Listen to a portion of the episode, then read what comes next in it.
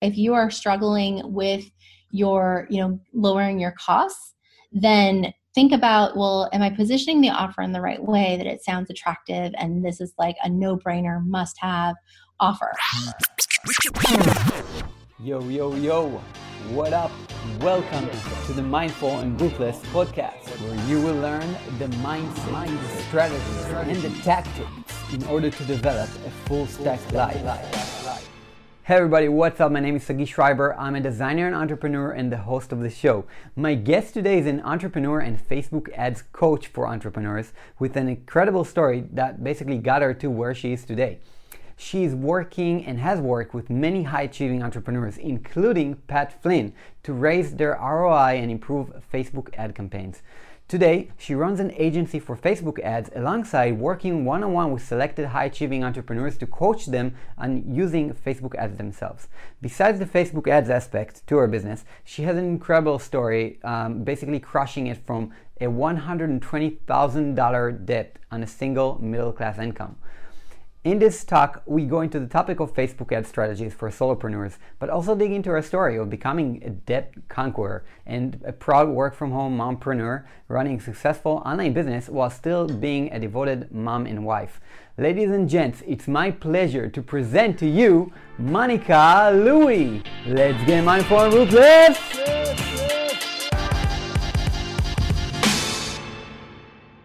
All right, so everyone, welcome to another episode of Mindful and Ruthless Show. And today we have Monica Louie. Monica, what's up? Hi, I'm happy to be here. Thanks for having me.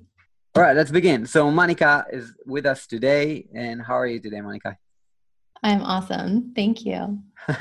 So to those of you who don't know, Monica is a Facebook ads coach and specialist. She helps super high figure entrepreneurs to improve their Facebook ads and even get started if they haven't yet. So Monica, how about you tell us a bit about yourself, like, kind of like your story and just like about who you are and what you do. Sure. So I'm a Facebook ads coach and strategist. And so I help online entrepreneurs grow their businesses by using Facebook ads. And I got into the online world because my husband and I were starting a family and I wanted to have more flexibility in my schedule. I had a corporate job that was, just very demanding with, hours, on the job. And I knew like once my priorities started shifting with having our son that, their priorities were not shifting at the same time. And I began to see my friends start to become stay-at-home moms as they were having kids. And that wasn't anything that I ever really saw for myself. My mom was working mom. And so that's just kind of what I envisioned for myself. Uh-huh. But I longed for that flexibility to be able to, spend more time with my baby because he was sleeping all day long. And, just having a few hours at night wasn't enough for me. And so anyway, I started learning about business, having my own business. I like the idea of becoming my own boss, but I really didn't know what I could do or what that would look like. And so what have you done before? What was your job? Yeah. So I worked in financial services. And so my corporate career that I ended up leaving was in pension administration. So I worked with retirement plans, employer-sponsored retirement plans. And, as I was learning about, studying business and I have a business degree, but a concentration in finance. But as I was like reading books about entrepreneurship, people were saying, well, start with what you do and then just go do it for yourself. And I just didn't feel like that was the right fit. I could do my job well, but it wasn't necessarily my passion. Entrepreneurship, retirement, fun. Just don't go together. Well, just, everything that goes into it, I liked it, but it just wasn't if I could do anything, it wasn't what I knew was the thing. So, yeah. So I ended up just kind of like keeping my eyes open, about what could I really do. And so in order to prepare for me to eventually be able to stay at home and us to live on a single income so that I could have this opportunity to figure out what my business could be. I really like the idea of starting something small while the kids were young and then, you know, devoting more time to it as they got older. And so that was really my plan. So we ended up starting to like pay off some debt. Like we paid off our car, and we started saving money, trying to just put ourselves in a better position to go from two incomes to one, because this was, my son was born in 2011. So it was just a few years after, you know, the Great Recession, where we saw a lot of people, you know, just lose, you know, an income or two incomes, you know, just out of nowhere. And so we felt very vulnerable choosing to go from two incomes to one. So we began to try and plan to make that transition easier. So ended up that when my son was a year and a half, and I was pregnant with my daughter at that time, by that time my husband had gotten a promotion, and I had gone down to working part-time. I did that for a year at my corporate job, and we had built up savings, paid off some debt, and we felt like, okay, you know, now's a good time that I can stay at home. And so I ended up leaving that job, and then we realized, so just like not even 2 months in, that our savings we had built up had just ever so slightly started to dip. And that made us really nervous because I was pregnant with our daughter at that time, and just didn't want to have to put myself in the position to have to go back to work, you know, right after she was born or something. I really wanted to make this work. And so I took that upon myself. So using, you know, my love for numbers and background in finance, I applied that to our personal financial situation and dove into the personal finance world. So we ended up, instead of just trying to stay afloat and manage everything, we ended up deciding that we were going to pay off all of our debt, including our mortgage, by the time we turned 40. So that became our goal. Okay. So we were 32 at the time. This was summer of 2013. So August of 2013, we just hit the ground running and paid off a bunch of debt in 2 years. So by August of 2015, we paid off $120,000 of debt on a single middle-class income. Wow, that's pretty crazy. So yeah, so we just like hit the ground running. And then through that, like so I was the one kind of managing our budget and watching the numbers, making sure that like the money coming in was, you know, anything extra was going toward the debt. My husband was selling things and we were trying to cut expenses, however we could. And so, people started asking us, you know, how were we doing this? You know, like especially my husband's coworkers that made, you know, roughly around the same amount as he did. And they saw that we had just gone to a single income and we were slashing all this debt, you know, really quickly. So then once people started asking questions, and that was my like kind of light bulb moment of, well, I can help other people get out of debt. Like that can be the business that I start. And so that's what I decided to do. I had started to learn about blogging, that was a good way to like build a platform, build an audience to help people. And so I ended up starting a blog around us getting out of debt and helping other people, you know, figure out how to get started with the budget and where they can cut expenses and bring in extra money and all of that. So that's how I started in the online world. And that blog I started in January of 2015.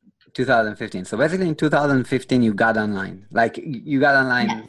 Starting to build your brand, and it was not even about Facebook ads. It was about getting out of debt, like helping others, right?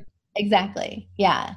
Okay. It was just about like getting out of debt, budgeting, saving money. And, but I really learned a lot through that process, and I really found myself enjoying learning about online marketing, online business, you know, following Pat Flynn and, you know, everything that he talks about on his podcast. And I also was following Amy Porterfield, and I ended up learning Facebook ads because I had put together this training to help people get out of debt. And so, but I had a very small email list, very small audience, very small Facebook page. And so I knew that I needed something else to help spread the word.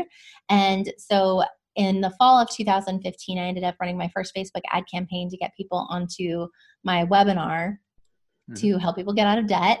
And that went really, really well. So my first campaign, back then I learned Facebook ads from Amy Porterfield, and she said that for a webinar registration, anywhere from $1 to $3 was really good mm-hmm. cost per conversion at that point. And the numbers are a little different now, but that's what it was back then. That's pretty, that's a massive jump, right? Like in the past, I don't know, like a year or two. Yeah. Well, so for the cost for Facebook ads, yeah, costs are definitely, I mean, as there are more and more advertisers, jumping into the Facebook ad world, then that, and there's limited, number of placements for Facebook to, show their ads. That's what is, that combination is kind of driving the increase, but Facebook is doing what it can so that it can, show ads in more places.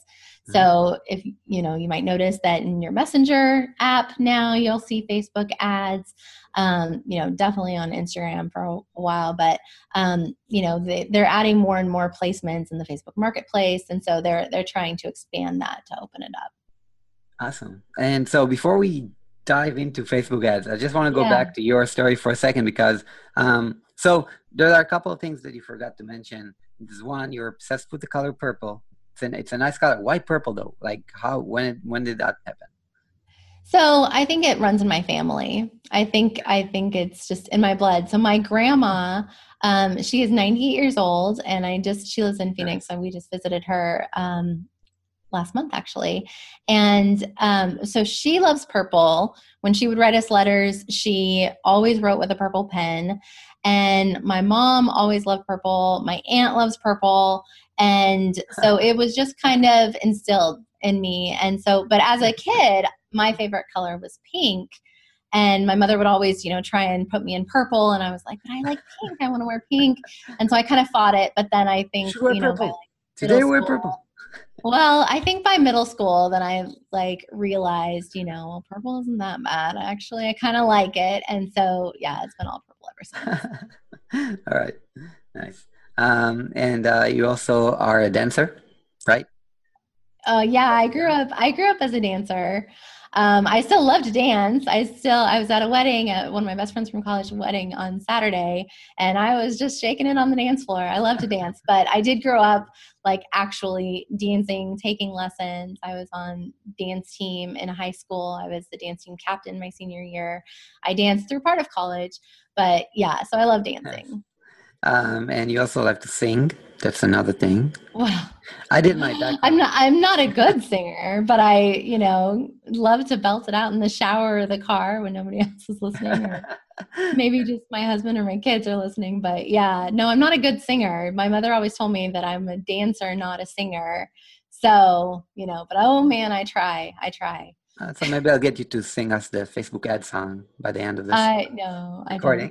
I don't think so. And one more other interesting fact is that you guys are the melting pot, the American melting pot, your house, right? You're half Hispanic, half Caucasian. Your husband's three-quarters Chinese. So basically, your kids are a beautiful mixture of that. Yeah, right. They are. We were always curious, what our kids would look like. But yeah, they're super cute. So what are your,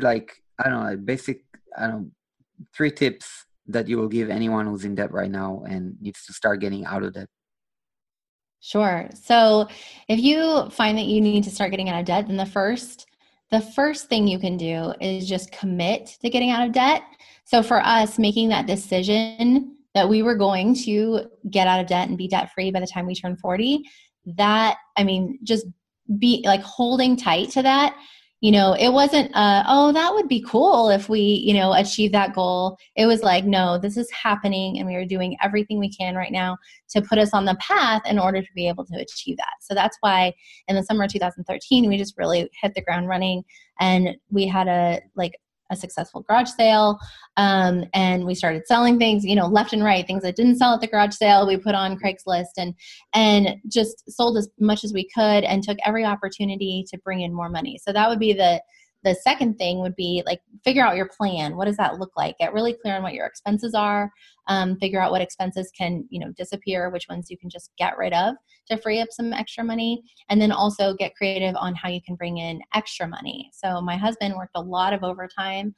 So I was home with the kids, And he worked a lot of overtime whenever he had the opportunity to. At one point, he actually he traveled to another state for 45 days because they had more of an overtime opportunity there, and he ended up working double shifts for all 45 days straight. He didn't even take a day off while he was gone. And, you know, brought in a whole bunch of extra money because we knew that we had this goal and it was a sacrifice for our family, but we were just ultra committed to making it happen. And it takes a lot of communication between the couple, right? I mean, it's not easy, I know. So it's like going into that for a second. So right now you're working from home. You still are like hustling, right? And working hard, and your husband probably is too, right? Yeah, for sure. So what are some of the things that you guys do to make sure that you're still in full communication and in a good kind of like relationship?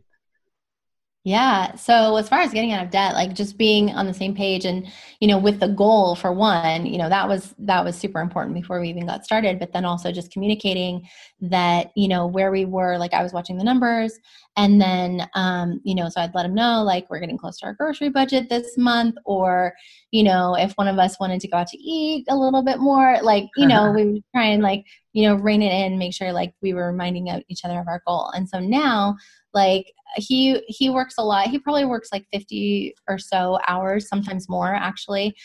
He's in law enforcement. And so he ends up getting up early and going to work before the kids and I are up.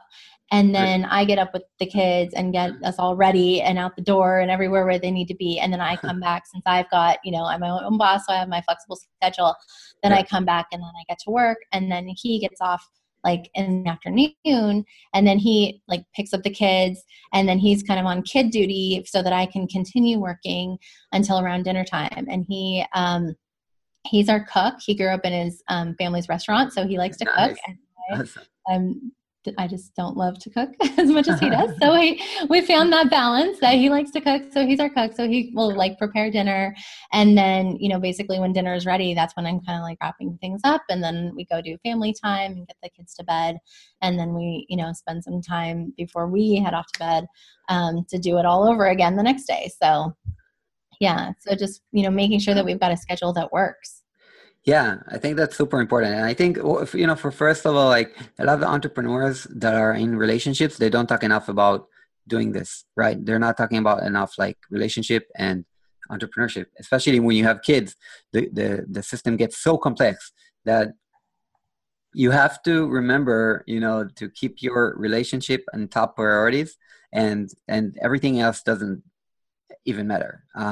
So that's why I'm also interested in, like, you know, talking to other entrepreneurs, which are like mothers and fathers that are in relationships, and kind of like asking them, like, you know, what's your kind of like tips for other entrepreneurs, you know, in the same kind of mode. You know, do you have something that in your routine? Do you have like a date night, or is just like a dinner sometime, or something? Yeah. Like, so we don't always do it, but we try to do like a monthly date night. You know, sometimes things are crazy and it's hard to get that scheduled, but we try and be good about that. And so, you know, but it is nice to like make sure that we're connecting. And so, you know, even if we don't have a date night scheduled, then like on the weekends, you know, after we get the kids to bed, we'll just stay up and, you know, talk or watch a movie or whatever, you know, spend that time together. Yeah. But I mean, I'm really fortunate in that he's always been super supportive of me and my entrepreneurial ventures, and like giving me the time and, you know, space to work on it. And so that's been really, really good, that we're just, you know, he understands that this is like really important to me and my well-being to be able to do this. And then, so, you know, basically, you know, he feels like if I'm happy, he's happy, and, you know, vice versa, you know? So, anyway, so I like to give him, you know, space and to work on things that he likes to work on as well. And, you know, focus on those things. So. Yeah, it's so important. Just because, you know, it's like something that not enough couples do, is like understand that the other person has to be doing their own things, and like they have their own wants, and they're a different person than you are. And then you have to give them space to do their own things, even if it, you know, it means that you're with the kids one night and you're that, like, so it's basically kind of like the the situation that a lot of people just like lack is understanding the other side. I'm really trying on my end to understand always my wife. And again, we're two totally different people. So it's like something that we always constantly talk about. But when I was in the 10X conference, there was like a talk. One talk was Ilana Cardone, Grant's wife. She was talking. She said they have this table, and the table is split into three. And on one side is her part, everything that she likes to do on her free time and stuff like that. On one part is his part, and in the middle, it's both of their things. And both of the things, like the things they do together and stuff, is like the most important thing, and nobody can touch that. And then they have the other things that they also got to make sure that they have time for. So anyway, it's a nice way of thinking about it. Yeah, I like that. All right, so let's jump into Facebook ads, right? Because that's something that you are totally like your main focus right now on your entrepreneurial efforts. But I just want to start, by what's the best way to start than to ask about things that I, am curious about.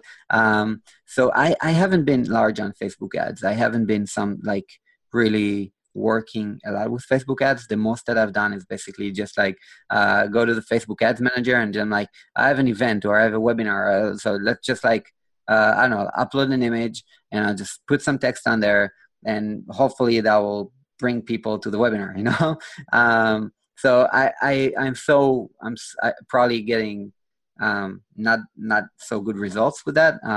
And right now I'm wondering because I have this online course for my Israeli audience. It's an online course.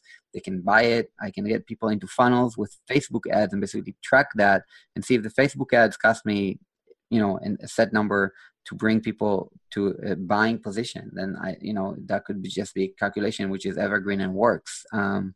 So how do I even start? Right. Okay.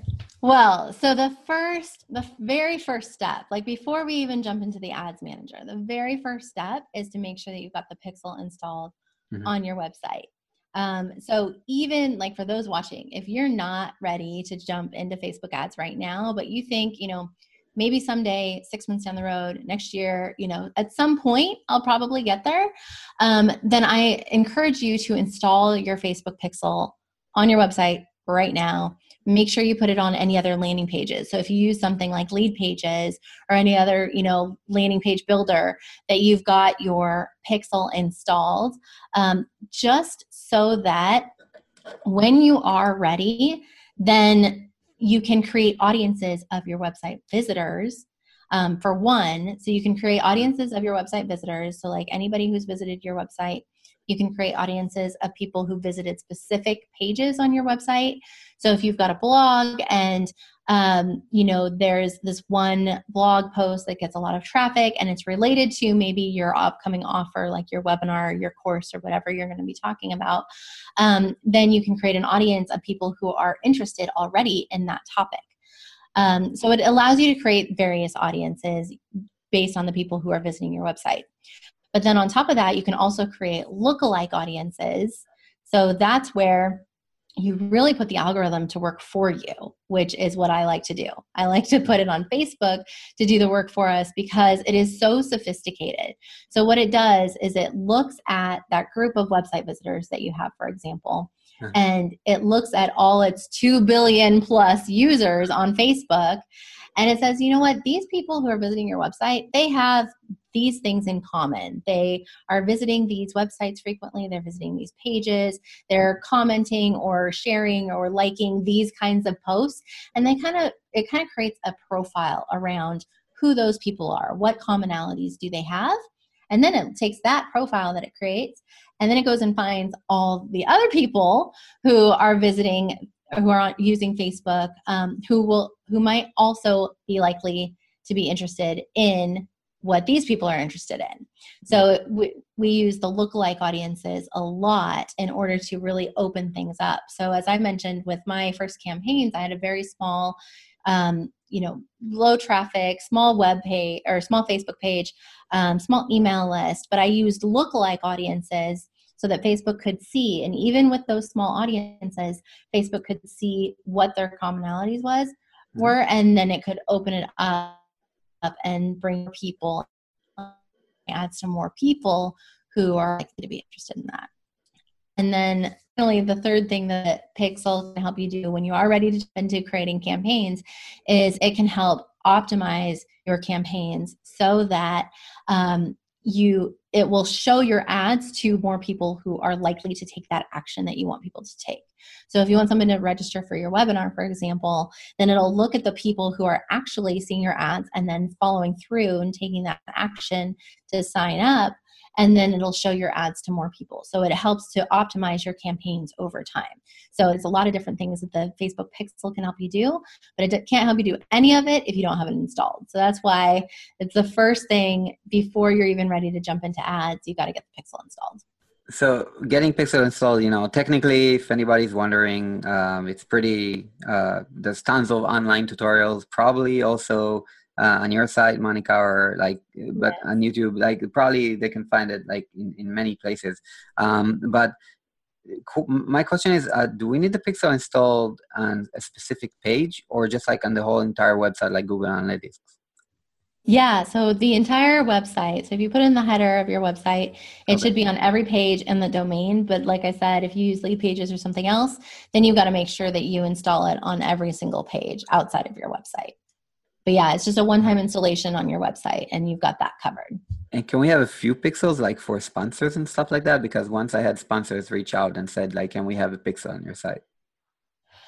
So you can, if you use Business Manager, you can create multiple ad accounts.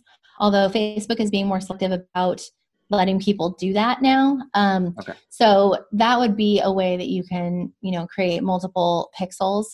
But I find in most situations, one pixel will work, but if and then you can even separate, if you've got, different topics on your website that you talk about, then you can, narrow down into those categories where those pages lie, that talk about those specific topics. Does that make sense? So you can create very specific audiences around those different topics. Okay, cool. Facebook Pixel. So I installed that, and then I went and I want to create right now an ad. By the way, I know there's a way to also spill your email list onto Facebook, right? And they create lookalike audiences based off of that, right? Yeah. So you need to initiate that, but you can upload your email list into Facebook. So, obviously your email list is a very warm audience. Those people have opted in to hear from you. And so what I like to do is I'll upload the email list and then create a lookalike audience off of that so that we can, again, find more people who are like them, who are also likely to be interested in the content that we share or the offers that we have, whatever we're promoting with our Facebook ads. And so that's a great way to do it. And then, you can take it a step further. If you've got segments of your email list, just like me, you might have different sections of your website. You can upload those specific segments to create very specific, niche lookalike audiences as well. All right, cool. So, and then after you find those, lookalike audiences, and you have audiences that you can add to, how do you get the cost down? Is there a specific way to get costs down? Well, there are a few different ways. So there are basically three different variables that play a part in creating a successful campaign. So one is the offer. It has to be an amazing attention-grabbing offer that people want. And so that, it just has to grab their attention. So, so like my debt freedom training, I was offering a free debt freedom training to help people get out of debt. It's a very big topic. The second piece is the audience. So then I was finding the right audiences who are likely to be interested in my offer. So that's the second piece. So that's what you're talking about. And then the third piece is the ad. So the ad has to be attention grabbing, whether you use an image or a video, it has to stop them in their tracks. Think about people on Facebook. Think about how you scroll through your newsfeed on Facebook and become aware of what grabs your attention as you're scrolling. Is it an image? Is it, a way that a sentence is structured in the top of the ad? Is it a headline that jumps out at you? Is it the video, something happening in the video that's very animated, that's kind of grabbing your attention? Mm-hmm. What's happening that makes you just pause ever so slightly and then think about, you know, well, if it's getting me to pause, then likely, you know, something like that can also get the people that I want to pay attention to my ad to pause and pay attention. So the ad has to be attention grabbing, but then it also has to explain the offer. And so if you're offering like a webinar, for example, that's something where somebody's going to commit, you know, probably an hour of their time or so to spend with you. So you've got to have enough in your ad that first grabs their attention, then explains, you know, what the offer is and why they need it, why you're credible to, you know, put on that webinar, and really what the benefits are that they're going to get out of devoting that time. So you have to put more into like a webinar ad, for example, than a lot of my clients are bloggers, and we will drive traffic to a blog post. So all we're asking them to do is click to read the blog post. So we don't need to explain, you know, why they're credible to write this blog post. Yeah. We just give them a little bit of information to pique their curiosity, because we really want them to click and then engage with the blog post. So you have to think through your strategy of how you craft the ad. But those three pieces, so the offer, the audience, and then the ad, have to work together in order to drive costs down. Right. Okay. And also, I think what you're describing also the situation at hand, kind of like that the person viewing now the ad is in, and we should try to assess that and, you know, in accordance with the offer. That's interesting. That's an interesting take. So you got the offer, you got the audience, and you got the ad itself. And in the ad itself, do you have like specific things that you came across that, you know, work for sure? For instance, like video or a certain color, purple. I'm just kidding. But like, is there anything that you kind of like came across that, you know, that works for the, let's say, kind of like more thought leadership webinars, free online content kind of thing?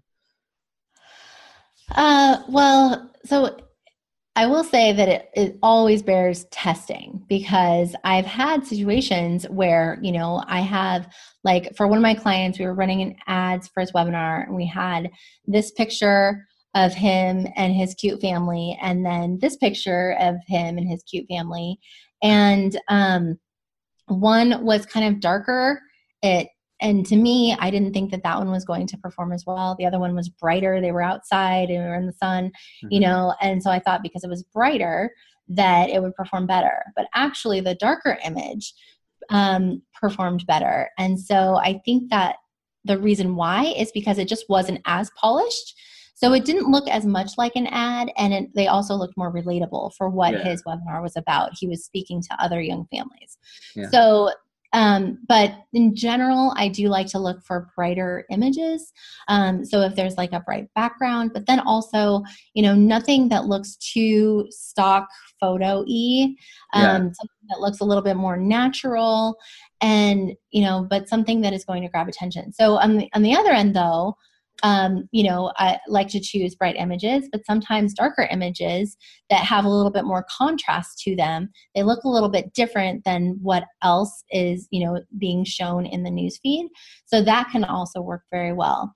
And then as far as video, Facebook loves video. So a representative from Facebook actually told me that 30 seconds is a great best practice when you're creating video. So people don't have a lot of, you know, long attention spans anymore. So 30 seconds, if you're going to go with a video, then just keep it short and sweet and to the point. But then I've had situations too with clients where they've created a nice video that talked about the amazing offer, but then we used a carousel ad, to test, where there was just multiple images in the ad, and the carousel ad actually performed better than the video. So even though there are, like, people will say like, oh, go video, or do this, you know, it's always bears testing for yourself, because your ideal audience might respond differently than, you know, another person's ideal audience. So it's always worth testing different types of ads. Yeah. Okay. Sounds testing is like something that we also do in the design world where I come from, so there's like tons of like A/B testing experiments where, one button worked and where, one button was supposed to work, but then you found out the other button, the ugly button worked. So it sounds very similar, For sure. Yes. I will say another thing that I do like to include my ads that I find usually helps to grab attention is to add emojis.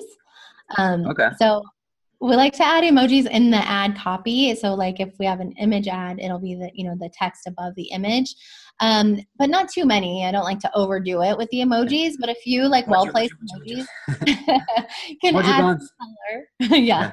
Can add some color and add some interest, if it works for your audience, if your audience appreciates emojis, then, test out emojis. So that's one thing that I like to do. So basically, can you do like different ads for different audiences or? Yeah. So you can, if you've got different segments of your audience that might resonate with a different message, then think about where they are in their journey to whatever, the end goal is of your ad campaign. So think about where they are in their journey and then speak to that. And so if you can target those, niched audiences, those segments, then, create different ads that speak to their different pain points. That will resonate with them. But then also I like to test, just different audiences in general and a bunch of different ads in general as well. So you can mix and match and figure out because, what works with this audience, might not work as well with this audience, and this audience might respond differently to, this ad over here. So it's definitely worth testing a bunch of different ideas. Do you usually test about like male and female? So when I had my Debt Freedom blog, I found that women responded better. That was one thing that I learned from my first campaign, because the image that I used was a picture of me in the ad, and I found that women responded better. And so I used that information for my next campaign, and I think that is one thing that helped to lower my costs the second time around is that I focused, on women who are like me, moms and, kind of managing like their families, budget, finances, whatever, and so that's who resonated with my ad. So it's worth looking at for sure the demographics because it's different with every client that I work with. I have some clients where their audience is very heavily, female or very heavily male. Yeah. So then we just kind of take that knowledge and we might just only target to women or men. But when I'm working with a new client for the first time, usually then I will leave both men and women, but then I look at the demographics. Facebook gives you a lot of data back. And so you can look at, well, how are men responding versus how are women responding? And if you find that it's very heavily skewed one way or the other, then you might take that information and then just, test them separately in another ad set that you create, with the next iteration of the ad. So there could be a situation where I'm just marketing to men. Mm-hmm. There could be. Okay. And then also, same with age group as well. I usually like to start with 18 to 65 plus for the age groups for most of my clients. But then we might find that, 25 to 54 actually works better, or maybe it's 45 plus, that actually converts better, depending on what they're, what they're offering and what their audience is. Cool. But Facebook, as you create those lookalike audiences, and we'll also look at that kind of information. So if you upload, your email list that is, 90% men, then probably the lookalike audience that Facebook creates will also be 90% men. Yeah. So keep that in mind. Okay, cool. All right. And so basically right now I am, at the point where I'm trying my main focus in the 6 months ahead is raising the awareness around my content, especially this Facebook group, Mindful and Ruthless, and in the podcast that people are now hearing as well, and my YouTube channel. And so how do you suggest, like, should I start using ads to promote my content? Like, do you think that should be a thing? So ads can be used, for a number of different reasons. Brand awareness is one of them. If you just want to get more eyes on your brand, then that is That is, a very valid starting point. And then there, a lot of times, like when working with clients, I like to look at, well, what is the potential ROI on the campaign? But if you have, marketing budget for, just growing the awareness and getting more people in the group, then for sure, because that that's going to lead to things down the line. So for sure, you could do that. All right. So, like in terms of starting, doing ads, for instance, to get people into the Mindful and Ruthless group, then how do I even start? Because I can do an ad as Sagi Schreiber, like myself. I can do an ad as my Facebook page, right? Or does it always go to the page? Only the Facebook page, yeah. Only the page. So basically, it should go to my Sagi Schreiber Facebook page, right. Which is, so that's an important point, because a lot of people say Facebook pages are dead, and you shouldn't open Facebook pages if you're some kind of like professional or business person. So you should, basically, right? If you want to run ads, then you should definitely have a Facebook page, because you can't do it without. Yeah. Okay. So that's one thing. So Facebook page it is, because there's no other option. Okay. I'm such a newbie. And also, so what are your tips on, in general about like, bots and stuff like that? I know that's something that's going on strong, and a lot of people are now using Facebook ads to promote conversations on bots. Do you have experience with that? Yes. So that is something, I know you attended Social Media Marketing World, and I was there as well this year, and I attended Traffic and Conversion Summit. And that was a topic that came up time and time again. Bots are where it's at. And the reason why bots are so, so huge right now is that they're still relatively new, and Facebook is promoting Messenger more and more, and it's adding more, more like technology to Messenger. Messenger is going to be able to, like, now you can order pizza using Facebook Messenger. Like, there's going to be a whole lot more that we can do with Messenger other than just, say, hey, how you doing to our friends. But so Messenger also, people check their messages. So when you think about, growing your email list, now, like, growing your email list is still definitely a best practice. If you're not growing your email list, you should be. But people are kind of getting used to getting a bunch of marketing emails. And so the open rates for our emails generally have dropped over time as people are getting more and more marketing messages in their emails. Whereas with Messenger, it's still fairly new. And so the open rates for those messages are like 90% plus. I mean, they're through the roof. And then the click-through rate is even higher as well. So if you, provide a link in the message, then people are more likely to click on it in that Messenger platform. So Messenger bots is really something where you can grow this list of your, Messenger subscribers. But then I would also encourage you to, offer your free thing where they have to enter their email address via Facebook message, and get them on your email list as well, so that you can communicate with them there. But that's definitely something that is really big right now and going to continue to be really big. So basically you can run an ad that asks them like, hey, like, how about you download this free, like, let's say on your end, right? Let's download the PDF to how to start Facebook ads, right?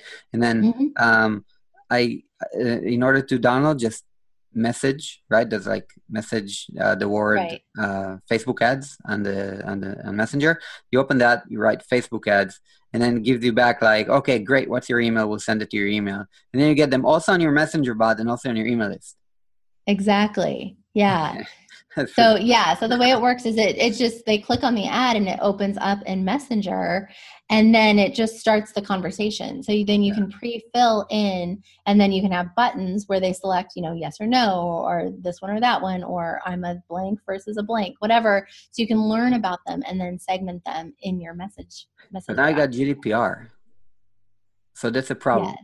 Maybe. I don't know. Do you know about that? GDPR. I don't know how GDPR affects Messenger. But I would think that you still need to be, with GDPR, you need to be upfront with what they are signing up for. I know in my own business, you know, we're changing the language on the opt-in form so that it's clear that people are going to be, you know, not only just getting the free download, but also, you know, future emails, offers, deals, whatever, you know, as well. So I would think that you would need to be upfront with that. And if you're running Facebook ads, you need to be GDPR compliant. Facebook is GDPR compliant, but you do, you know, as an advertiser, you also need to make sure that you're GDPR compliant, because Facebook is not going to want to take chances on advertisers who are not following best practices with GDPR. So that is important. So basically you're taking their email and you're like, by the way, we're just going to send you also like all kind of marketing stuff. Are you okay with that? If you're filling your email, okay. Yeah, I'm good. And then they fill in their email. So, okay. Yeah, it's getting complicated, but anyways, so that's a good thing to know. And I just started working through this course for bots, so it's very interesting to me to build a bot right now. I know we're short on time. Just like before we get, I just want to ask you. You say you have like this formula, right? For succeeding with Facebook ads. So I just, before we get to this thing, we want to say that you prepared for the Mindful and Ruthless audience. I just want to ask, like, do you have like a couple of tips out of that formula to share with us? Sure. So, I mean, we've talked about a lot of it today with talking about, I mean, the three main components that you need to have a successful campaign is you have to have an amazing offer. And you have to find the right people that are going to be interested in that offer. And then you have to grab their attention and present the offer in the right way with the ad. And so putting those three things together, if you are struggling with your, you know, lowering your costs, then think about, well, am I positioning the offer in the right way that it sounds attractive? And this is like a no-brainer must-have offer. So look at that. Secondly, am I finding the right people with my audiences? You know, maybe I need to test a different variation of my audiences. Another thing I do when I create a campaign, so let's say, just very simple example, because I work with a lot of bloggers since that's where I started, we drive traffic to blog posts. And so once we get a lot of traffic going to that blog post, I will take the blog post visitors. So I will create an audience just of people who visited that single blog post and then create a lookalike around it. So if you have your offer, you know, say it's your free download, you already have a list of people who've downloaded that specific item. Can you create a lookalike audience of those people? So think about what you're offering and how you can narrow down and create a lookalike audience of people who are likely to be interested in that very specific offer or item. Yeah, and also who clicked an ad on Facebook. All right, just wanted to take a short break here. If you listen to this episode all the way here, it means you probably find value in it, right? So, well, I wanted to just let you know that this is a weekly show, and it's published first on the Mindful and Ruthless Facebook group, as it's recorded live. Yes, this is a Facebook Live interview, and it basically allows you to interact with the speakers and myself and ask questions as we're recording the podcast, and we are trying to answer all of those questions. So if you haven't already, be sure to search and join the Mindful and Ruthless group on Facebook. I promise you, you'll find amazing value in joining this community, as long as basically joining a community with a lot of other amazing entrepreneurs. So, all right, back to the episode.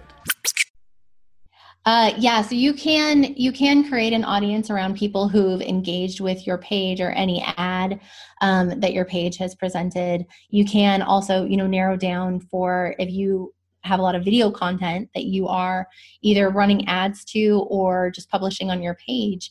You can create audiences of people who've watched, you know, 25% or 50% of those videos, and then create lookalike audiences of those. So there's a bunch of different options with the audiences. So there's always something else to test. And then also with the ad, you know, there's always something else to test there. You can test a new image. I find that the image or the creative, either image or video, you know, changing that up can dramatically affect the cost. And then next in line of importance would be like the headline. And then thirdly would be the ad copy. But changing any of those variables. And then also just another little tip, once you are running ads, Facebook really likes engagement. And so if it sees that there's engagement on your ads, it will reward you and push your ads out more, knowing that people are engaging with the ad. So when you see that somebody comments on your ad, it is a best practice to comment back. So if they're just tagging their friend, no need to comment back. But if they're, you know, asking a question or making a statement, or they have a comment about what it is, you know, reply to them and show Facebook that you're engaging in the ad as well. Because Facebook really likes engagement. So that's something you can do as well. Yeah, just get the momentum going, right, for the algorithm to kick in. So that's something that I always try to kind of like, I see one comment, I'm just like, I'm going to comment right now in order for more people to see it in their feed. I'm like, imagining Facebook looking at that and like, not enough comments, just you're out, out of the feed. Well, and I think that people like it too, as, you know, other people seeing the ad that, you know, a lot of times you'll see people asking questions and then it's just like, nothing's happening. There's no response at all.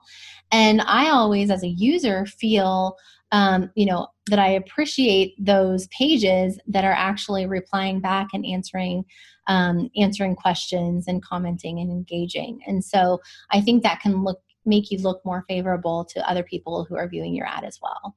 Yeah, totally. I think that's totally a thing that that's also personal branding. I mean, if you have fans and they're answering like your the content you put out into the world and they're commenting on it, you should totally comment back and not leave them hanging. That's personal branding for sure.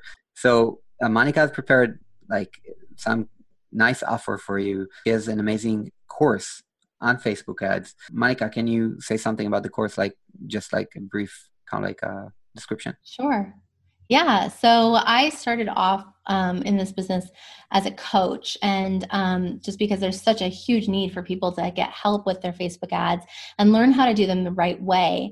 And so with that, I found that I needed to leverage my time better. And so I created this course, and now we have almost 200 people in the course who've gone through it, who are getting amazing results. And so they are going through the course and you know, applying what they learn to their own Facebook ads. I walk through creating a strategy because that's a very important piece, is to create the strategy that is going to help you achieve your goals in your business. So anytime you're investing money, you know, in your business, then you better know what those dollars are being put to use for. And so I help walk you through the strategies that can help bring that ROI with your Facebook ads. And then we talk all about audiences. We talk all about constructing the ads. So choosing the ad creative, so whether it's an image or a video, but then also I take you through formulas, as you mentioned, for drafting that ad copy. What are the elements that you really need to make sure that you've got in your ad copy, depending on what your offer is, and then, you know, testing and optimizing how to plug it all into the Ads Manager. I cover it all in the course, and so I would like to offer, just as a thank you for having me, a $50 off promo code for your viewers and podcast listeners. No, that's awesome. Thanks so much. So it's like $50 off, and you guys, if you want, you can sign up. You also have the freebie. Don't forget the freebie about the questions to ask yourself before you start running ads. That's important as well. So download that freebie by Monica. And so Monica, thanks so much for coming on the show. I think that, you know, we just started to dig into what Facebook ads is and how to start. So it's good that we had this initial session. I might bring you on later, you know, for like this more kind of like an intermediate session. Thanks so much for coming on, and really appreciate it. All right. So everybody, bye. And Monica, thanks so much for being here. Thank you so much. All right. Bye-bye. And that's a wrap. I hope you enjoyed this episode, and if you did, I would love if you could help me out and please rate this on iTunes. This is a new podcast, so reviews on iTunes go a long way, and also ensure that more people will just get to enjoy it. You only have to do this once, not every episode, and it has tremendous impact. Also, if you haven't yet, I would love to invite you to join the Mindful and Ruthless group on Facebook, where I host this show live and also share so much more with the members of the community. This will be a chance for me to get to know you better, and I love connecting with my audience.